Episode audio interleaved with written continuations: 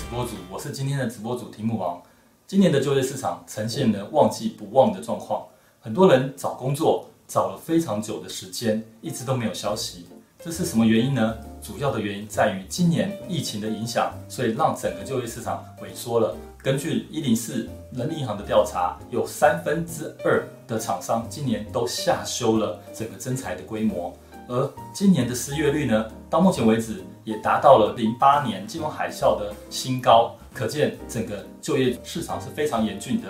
但是另外一个好消息是，需要人的公司也是非常多的。当然，很多公司下修了，但是很多公司也上修了它的增材的规模。所以这个时候，如果正在找工作的您，是不是应该要重新的检视一下自己的求职策略呢？我们来看一下。要怎么样检视呢？我们其实建议您有三个方向去做调整。第一个就是掌握就业市场的动态；第二个在寻职的条件做一下调整；第三个也就是寻职管道，我们重新再检视一下。第一个所谓就业市场状态，各位可以去收集了很多的讯息，可以知道其实今年非常多的公司业绩都是蒸蒸日上，整个涨价的题材不断。订单一直源源不绝而来，这些公司也许就是一个很好的机会。他们的求职的条件可能会因为求财的困难而逐步的放宽。比如说有一个职位必须要两年以上的工作经验，但是因为他必须要在短期内找到相关的人员，那他可能就把整个工作资历的部分下修为不需要工作经验。进来公司以后，他再培养。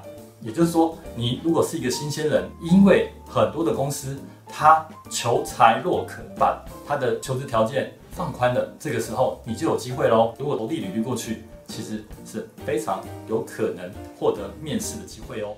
第二个，调整自己的寻职条件，很多人在整个寻职的条件上面设得非常的严苛，一定要在家方圆十公里以内的公司他才要去。如果是这样子设定的话，你已经找了。几个月的时间都没有相关符合的公司的时候，这时候还是建议您重新思考一下，要不要设这么严苛的条件，是不是有其他的方式可以取代？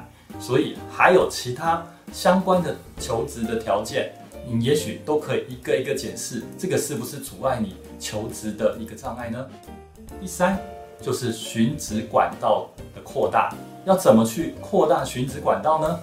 除了人力银行救扶站之外呢，有没有其他的求职管道？其实我们都知道，最好的求职管道就是你的人脉。没有人脉也没有关系，我们在学理上有说所谓的强连接，就是你的亲朋好友、你认识的、熟悉的人，愿意帮你介绍工作，这个是很好的。很多人很排斥这个状况，但是我必须要讲，如果你的父母愿意帮你介绍工作，不要排斥。如果有人脉介绍进去某一家公司。其实不管怎么样，你都要自己去努力。那另外呢，还有一种就是所谓的弱连接，不是很熟悉的邻居，或者是偶尔遇到的人，听说哪里有什么工作，愿意帮你稍微引进一下。我觉得这个也不要排斥，因为根据美国的调查，七个专业经理人去转职方面，有六个是透过这样的弱连接哦。这个方式也许可以助你一臂之力哦。今天主要是希望在求职的朋友可以重新。